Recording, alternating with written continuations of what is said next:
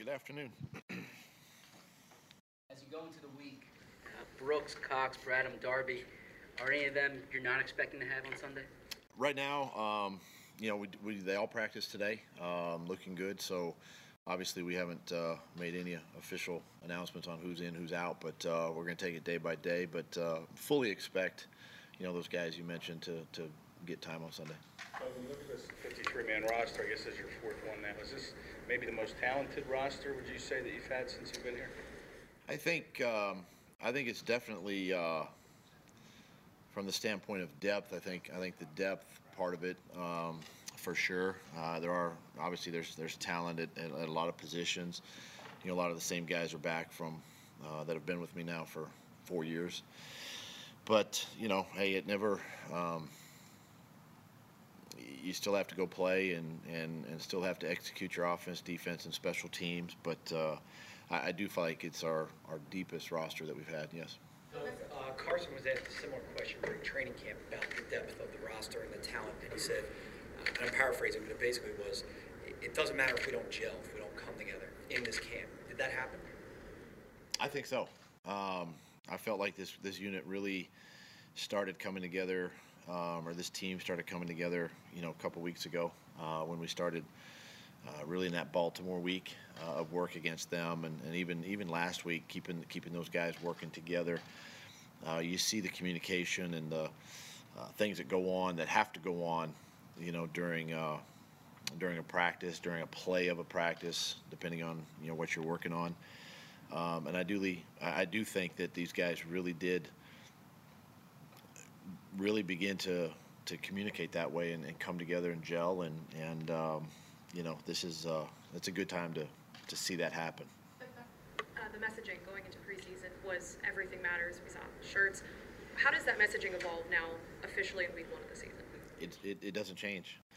Um, everything we do matters from the littlest things to the biggest things and and um, it, it, also, you know, applies to, to how how we, we approach the week. You know, guys get a little more free time now during the week with the regular season being upon them, and so how they spend their extra time, film study, uh, conditioning, uh, obviously diet, rehab, those types of things matter on game day, and and uh, if we don't take care of those things and focus on those things, which are the little detail things, then then you can slip up in a game. So uh, the message still applies as we go. Uh, Derek Barnett um, didn't participate at all in preseason, um, and he's coming off the surgery, and he hasn't played since October. How do you feel about where he is, and, and is he the type of guy where you know he can go that long without playing and not, and not be effective? I feel uh, really, really good about Derek. Um, he's been he's been probably the one that's been practicing the most um, during training camp with with getting more reps, you know, each and every week. So he, he's in a really good spot. So I have no um, no issues with him not you know, not playing or, or being there. Are you disappointed uh, Clayton Thorson didn't work out here? Or was there something that you guys might have missed in the evaluation there? No, you know, listen, it's it's tough enough to make the decisions we have to make, and, and we got to let players go. And, and obviously, you know, that was one of the positions at quarterback where we felt like we had, you know, the, the depth that, that we talked about earlier. And, um, you know, you, you, have, you have to make those decisions to, to put a guy out there um, in hopes of bringing him back you know, and, and Clayton was a guy that we, we hoped that we could get back, you know, and, and put him on practice squad. But other teams are looking at our roster as well. Um, we're looking at other teams' roster, and I'm happy for him. You know, he got picked up, and, and he, he's, uh, you know, get, get, get a chance to, to continue to play in this league. Well, you guys brought in a different quarterback, though, for the practice squad. Was did you want to well, the, the, pro- the, the, process of us having a quarterback, we wanted a quarterback, um, and and just not being able to get him back – uh, at the time, um, we had to find, you know, and wanted to find another guy that we could develop and grow. Doug, obviously the, uh, the Redskins signed a couple of your guys. Uh, how much of that whole thing about you know whether the coaches can lean on them to get intel is that overrated or is that a real thing? Um, I think it's a real thing. I, I don't know how much you know um, it plays into the, the game planning part of that week. Um, you know, it happens happens a lot, uh, but I'm sure, you know, I'm sure, you know, coaches will pick the brain and, and see what they know and, and see what, what they can what they can use. And, and probably it just kind of confirms anything that they've seen on tape, uh, you know, that, that they've you know been able to prepare for. You're starting your fourth year, and you won a Super Bowl, but you just talked about the, the, the depth of this roster, and, and there's a lot of excitement that comes with that. You know, describe your emotions heading into to week one in the season. How do you, you know, this time around? I mean, I'm still, I'm still excited. I'm still nervous. I'm still anxious. Uh, I'm, I'm, you know, I'm, I'm fired up for the guys. I think, I think this is a great opportunity. I mean, everybody's sitting here today, kind of with the same. Probably besides Green Bay and Chicago, who play on Thursday night, their their timetable has been sped up. But, you know, for the rest of us, uh, we're obviously looking forward to, to Sunday. But um, I- I'm excited. I mean, it, it never, it never gets old. You know, it never uh, those emotions will never go away, and, and the passion and the desire, and and, we got to keep it. It's a long season, obviously. Um, great opportunity, you know, division opponent with the Redskins this Sunday, and and uh, we just got to continue to uh, to work hard. But yeah, I'm, I'm I'm all those emotions wrapped up into Week One. You have a lot of guys that can obviously do a lot with the football, but only one football. Do you think you have the egos to handle all that? There would be certain weeks where a receiver might not see it at all. Um, yeah, I do. Um, you know, uh, the guys that have been here understand how it works. Um, the guys that uh, that we've added uh, will will catch up quickly, um, and and I don't think you necessarily have to go into to a game saying, you know, Alshon's got to get this or DeSean's got to get this, Zach's got to get this. I mean, the ball's going to go where the ball's going to go, and, and, and that's based on uh, the play design. It's based on the progression and, and what the defense presents. So, um, bottom line is is you know, obviously having enough for everybody in the game plan, but at the same time, you know, our execution and, and ultimately, you know, trying to win a football game. You're only carrying two uh, tight you ends. mentioned that, uh, tight end, you're only carrying two. Uh, That could change by Sunday, you got two on the practice squad. Right. But is that an indication you're comfortable with uh, some of the offensive linemen in 13? Isaac started that way as sort of an extra tight end. Is that, and are you comfortable if you have to do that?